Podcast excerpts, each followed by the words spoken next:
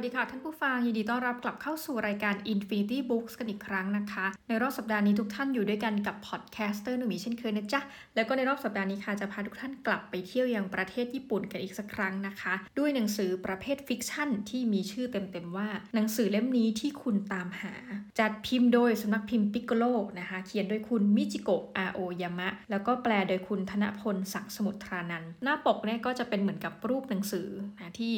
มีเขียนว่าเราไม่มีทางรู้หรอกว่าหนังสือเล่มไหนเกิดมาเพื่อเราจนกว่าจะได้เปิดอ่านโหหนังสือเล่มไหนเกิดมาเพื่อเราเลยนะ ข้างหลังปกนะคะ เขียนว่า หาอะไรอยู่หรอ หนทางแห่งชีวิตข้างหน้า โอกาสที่ไขว่คว้าไม่สำเร็จ หรือความฝันที่เผลอลืมไว้ระหว่างทาง ไม่ว่ามันจะคืออะไร หนังสือเล่มนี้อาจจะตอบคำถามนั้น ห้องสมุดเล็กๆ แห่งหนึ่งซ่อนตัวอยู่ในซอกหลืบ พร้อมบรรณรักษ์หน้าพิศวงที่จะคอยให้คำแนะนำหนังสือ พร้อมหยิบยื่นภาคผนวกแห่งชีวิตให้คุณ เหมือนตัวช่วยไขปัญหา และเยียวยาให้นักอ่านโดยทั่วหน้า ผลงานจากผู้เขียนโกโก้อุ่นๆ กับคุณในวันพฤหัส และชาเขียวอุ่นๆ กับคุณในวันจันทร์นี่ต้องบอกว่ามีความการันตีนะ ถ้าจำได้นะคะ เราเคยรีวิวเรื่องนี้ไปแล้วโกโก้อุ่นๆ กับคุณในวันพฤหัส เดี๋ยวสักพักจะมารีวิวชาเขียวอุ่นๆ กับคุณในวันจันทร์ ต้องบอกว่าอ่านหนังสือเล่มนี้แล้วก็เป็นหนังสือฟีลกู๊ดอีกเล่มหนึ่ง ซึ่งมีตัวละครที่น่าสนใจ 1 คนนะคะ คือในนี้มีหลายตัวละครนะ แต่ว่า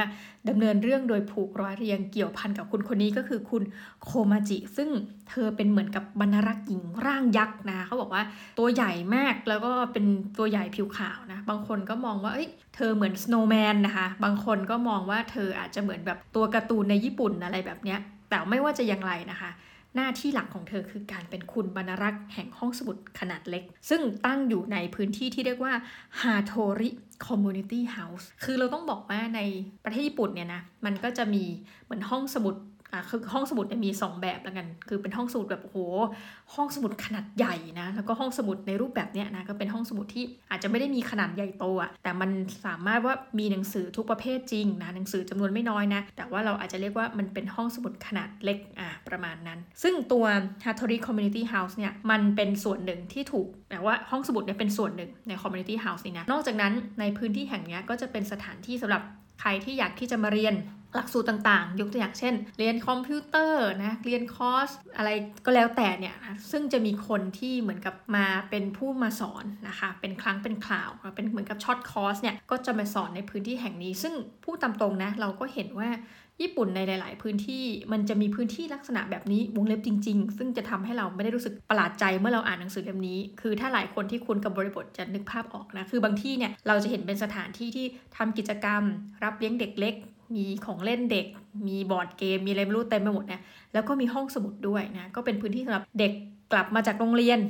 นักเรียนมัธยมกลับมาเดินทางกลับบ้านเนี่ย มันจะซ่อนตัวเรียกว่าอย่าซ่อนเลยเนาะ มันจะอยู่ในพื้นที่ชุมชนนั่นแหละอะประมาณนี้นะคะ เรื่องราวเนี่ยที่บอกว่า ผูกร้อยเรียงโดยคุณโคมาจินะซึ่งเธอมีงานอดิเรกอันหนึ่งก็คือว่าเธอจะมีเข็มไว้คอยจิ้มเขาเรียกว่า นึกออกไหมเวลาเราทำเหมือนแบบตัวตุ๊กตุนตุ๊กตาเล็กๆเนี่ยที่ทำมาจากคล้ายๆนะพวกขนอะไรแบบเนี้ยใยขนทั้งหลายเนี่ยแล้วก็ทำเป็นรูปขึ้นมาเนี่ยมันเป็นงานอดิเรกที่เธอคอยทำนะคะ ซึ่งของที่เธอทำออกมาเนี่ยก็จะมอบให้กับคนที่มาขอใช้บริการห้องสมุด ยกตัวอย่างเช่นที่ผ่านมาเธอก็แบบทำเจ้าขนเราไม่รู้ควรจะเรียกขนอยู่อะไรขนแกะขนอะไรแบบเนี้ยเนาะทำเจ้าขนเนี่ยขดขดขดขดแบบใช้เข็มจิ้มจิ้มจิ้มจนกระทั่งเป็นรูปเครื่องบินทำเจ้าขดนี่ให้กลายเป็นรูปปูขึ้นมานะแล้วก็คอยแจกแต่ละคนแล้วเธอก็จะเรียกมันว่าอันเนี้ยคือบรรณานุกรม ซึ่งเราฟังแล้วเราจะงงมากนะคะแต่ว่าเธอเรียกอย่างนั้นจริง ๆ แล้วก็ขึ้นอยู่กับว่าเขาจะเอาไปทำอะไรก็เรื่องของเขานะคะ ในทุกบทเนี่ยจะมีอยู่ 5 บทด้วยกัน 5 บทหลักนะคะ บทแรกจะพูดถึงคุณโทโมกะ 21 ปีนะคะ เป็นพนักงานขายเสื้อผ้าสตรี คือคุณโทโมกะเนี่ย บอกเลยว่า เธอก็ทำงานในการขายอะเนาะอยู่ขายไปแล้วเธอก็เป็นคนต่างจังหวัดที่เข้ามาทำงานในโตเกียว เธอมีปมประมาณนี้ค่ะว่า เพื่อนน่ะอาจจะคิดว่าเธอประสบความสำเร็จเพื่อนที่อยู่ต่างจังหวัด แต่ตัวเธอกลับรู้ดีว่าเออเธอเองก็เหมือนมาทำงาน ไม่ได้เห็นคุณค่าของงานอะนะในความรู้สึกของเธอ เรื่องมันก็เริ่มต้นที่แบบ เออเธอก็แอบเซ็งๆ โดนลูกค้าต่อว่า แต่กลายว่าก็มีคนมาคอยช่วยเธอให้แบบพ้นคือจริงไม่ใช่ความผิดเธอ คือเหมือนกับเธอแนะนำว่า เอ้ยเสื้อตัวนี้สวยนะคะ คุณลูกค้าเหมาะกับคุณลูกค้า แต่พอเอาไปซักแล้วมันหด แต่เพราะว่ามันเป็นเสื้อที่เขียนไว้แล้วว่า ถ้าจะซักอย่าซักเครื่อง เพราะมันจะหดนี่แหละจ้ะ ให้ซักมือนะเธอก็ลูกค้ามาโวยวายกลายว่าคนที่ช่วยเธอก็เป็นพนักงานอีกคนนึง ซึ่งมันทำให้เธอเห็นว่า เฮ้ย มันเริ่มเนาะ มันเริ่มทำให้เห็นว่า เออ งานที่เราทำอะเอาจริงมันมีคุณค่านะ แต่อย่างไรก็ตามเธอก็รู้สึกหดหู่กับงานของเธอนะคะ มันก็มีเหตุการณ์วันหนึ่งคือด้วยความเซ็งๆจากการโดนลูกค้าว่าเนี่ย เธอก็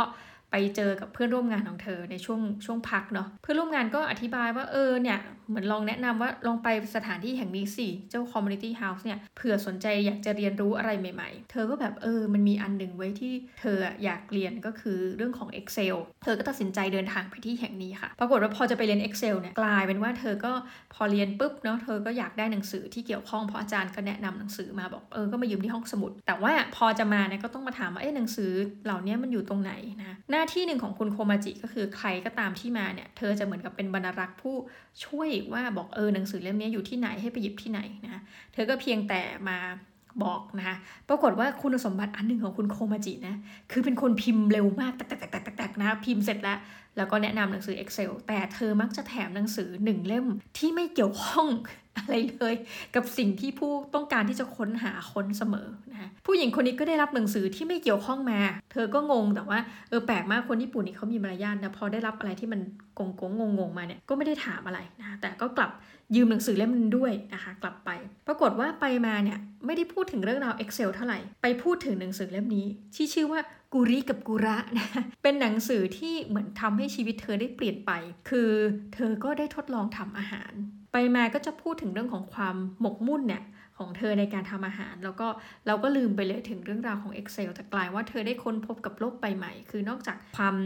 ที่เธอไม่ได้เห็นชอบอะไรกับการทำงานเป็นพนักงานขายเสื้อผ้าสตรีเนี่ยแต่เอาจริงนะคุณโคมาจิเนี่ยเวลา เธอพูดอะไรคุณโคมาจิจะย้อน ย้อนให้เห็นว่าเฮ้ยแล้วงานคุณไม่สำคัญแน่หรอ งานคุณไม่มีความหมายแน่หรอ เป็นผู้หญิงใจดีคนหนึ่งนะคะที่พอย้อนแล้วมันขอให้เกิดความฉุกคิดเหมือนกัน อ่านี่ก็เป็นตอนที่ 1 ถัดไปนะคะ เป็นเรื่องของคุณเรียวอายุ 35 ปี อยู่แผนกบัญชีบริษัทเฟอร์นิเจอร์ คุณเรียวเนี่ยอายุ 35 แล้ว เคยมีความฝันมีความหวังนะสิ่งที่เขาชอบเป็น passion ของเขาคือชอบของเก่าเขาเล่านี้ว่าตั้งแต่เด็กเนี่ยเขาไปเจอช้อนคันหนึ่งมาเนี่ย แล้วเขาก็ไปถามเจ้าของร้านของขายของเก่าว่าแบบเอออันเนี้ยมันมีประวัติศาสตร์ยังไงมันอายุเท่าไหร่นะเจ้าของร้านก็คือเป็นคนชอบไงเขาก็อธิบายเฮ้ยอันนี้มันผลิตในปี 19 ว่าไปเนี่ย1,900 กว่า เขาก็แบบรู้ได้ไงเขาบอกเอา้ากลายว่าของชิ้นนี้มันเป็นของจากอังกฤษ ซึ่งมันไม่ได้บอกหรอกนะว่าเป็นปีอะไรตรงๆ แต่ว่าเราจะสามารถมีสัญลักษณ์อะไรบางอย่างที่ดูแล้วจะรู้ว่าอ๋อมันอยู่ในปีนี้ที่เขาสร้างขึ้นมานะคะตัวเขาเองเนี่ยก็มีความชอบ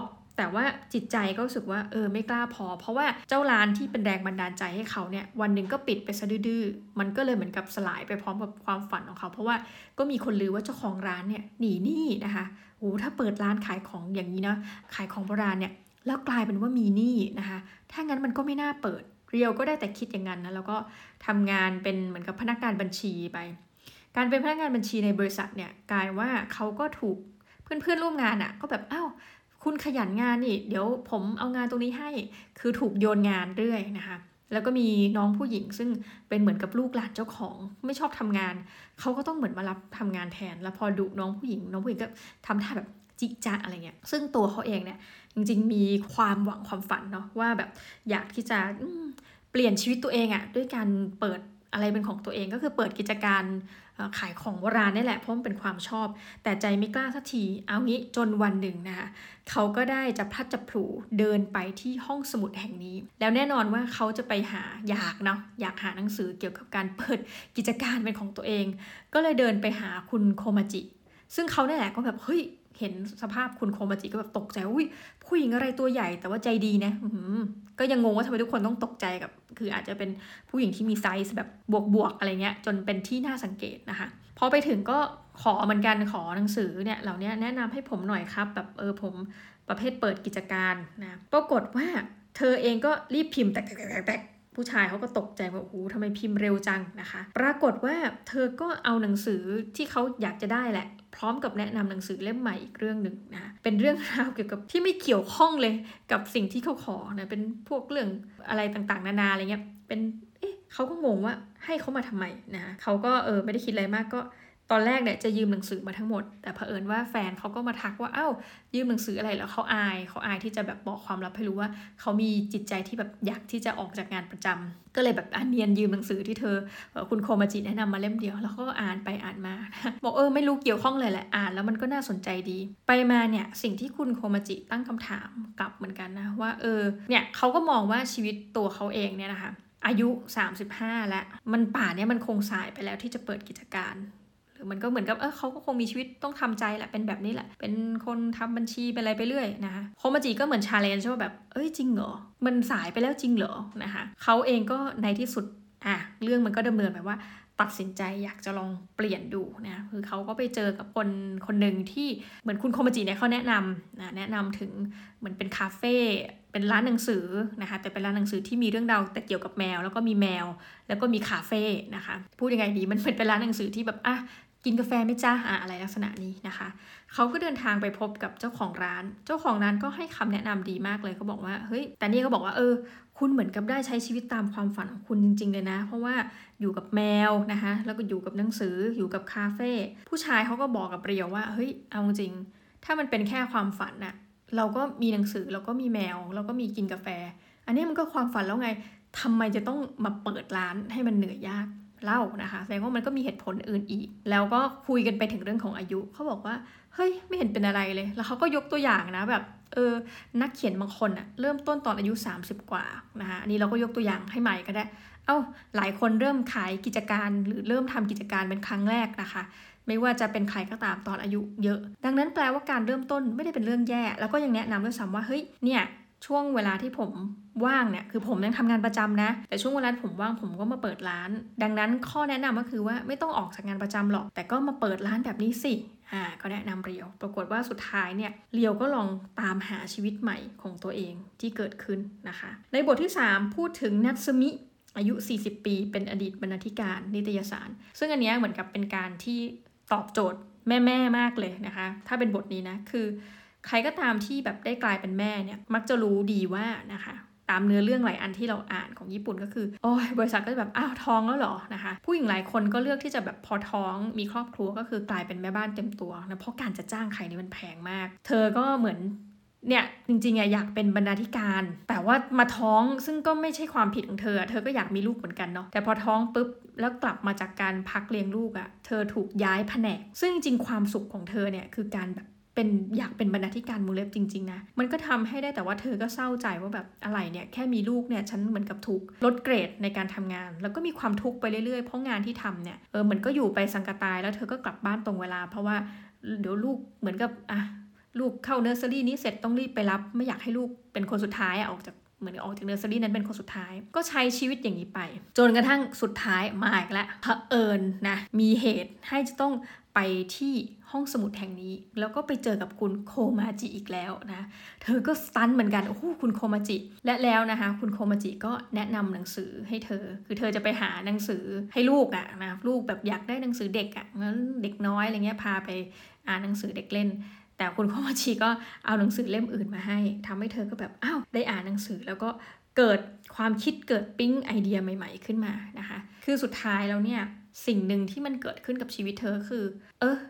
ถ้ากระนั้นเลยอะ เธอจะทนทำงานไปในที่ที่เธอไม่ชอบทำไม เธอจะทนทำงานในที่ที่ไม่ได้เห็นคุณค่าของเธอแถมแบบว่าคนอื่นอะยังได้รับการโปรโมทมาเหมือนข้ามหน้าแทนเธอ ดังนั้นจงไปหาที่ที่เหมาะสมกับตัวเอง และจงอย่าดูถูกตัวเองแม้ว่า คุณจะเป็นแม่แล้วคิดว่าเออแบบเวลาคุณอาจจะน้อยลง แต่มันต้องมีงานที่เป็นแม่ได้ด้วยนะคะ และงานที่เป็นบรรณาธิการได้ด้วย เออสุดท้ายเรื่องนี้จบแบบ แฮปปี้เอนดิ้งซึ่งเราก็แบบชอบมากนะคะ อ่านแล้วรู้สึกละมุน อีก 2 เรื่องไม่ไม่เมาได้ไหมนะคะ ให้ไปตามอ่านเอง คือเรื่องราวของคุณฮิโรยะ 30 ปีผู้ว่างงาน คืออันนี้แบบมันมีความเศร้าเหงาหลายอย่าง คือเป็นความดูถูกตัวเอง คือตัวเองอะเป็นคนที่ว่างงานอายุ 30 นะคะ แล้วไม่ใช่ว่าไม่อยากทำงานนะ แต่ว่าหาแล้วไม่มีคนรับ ความถนัดก็คือการพวกวาดรูปนะ นึกถึงพวกสาย graphic design ทั้งหลายเนี่ย แต่การวาดรูปของเขาเขาก็รู้สึกว่ามันเป็น niche market มาก รูปที่เขาวาดมีแต่คนบอกว่า เอ้ย มันดูน่ากลัว ก็หางานไม่ได้นะ ในขณะเดียวกันก็มีพี่ที่ประสบความสำเร็จทำงานต่างประเทศอะไรแบบเนี้ย มันก็ยิ่งแบบทำให้ตัวเองหดหู่ และชีวิตแน่นอนเขาก็เปลี่ยนไปเมื่อเข้ามายังห้องสมุดแห่งนี้นะคะ และเรื่องสุดท้ายก็เป็นเรื่องของคุณมาซาโอะ65 ปีผู้เกษียณอายุ เป็นเรื่องของคนที่ชีวิตจะทำงานมาโดยตลอด แต่วันหนึ่งว่างงาน แล้วมีความรู้สึกว่าเฮ้ย ทำไมมันว่างอย่างนี้อะมีความหลอนนะคะ และแน่นอนสุดท้ายเหมือนกันชีวิตก็ได้เปลี่ยนไปเมื่อเข้ามาสู่ฮาโทริ Community House และเจอกับบรรณารักษ์ที่มีร่างยักษ์นะคะ อย่างคุณโคมาจิ อันนี้พูดเดี๋ยวทุกคนหาว่าเรา body shaming คือในหนังสือมันเขียนเช่นนั้นจริงๆว่าเป็นบุคลิกที่ทุกคนเห็นก็แบบ ทำไมเธอเป็นคนร่างใหญ่ แต่ว่าเป็นคนใจดีนะ แล้วน่ารัก เอาตรงอยากมีบรรลักษ์แบบนี้บ้างจังเลยที่ไปหาหนังสือเล่มหนึ่ง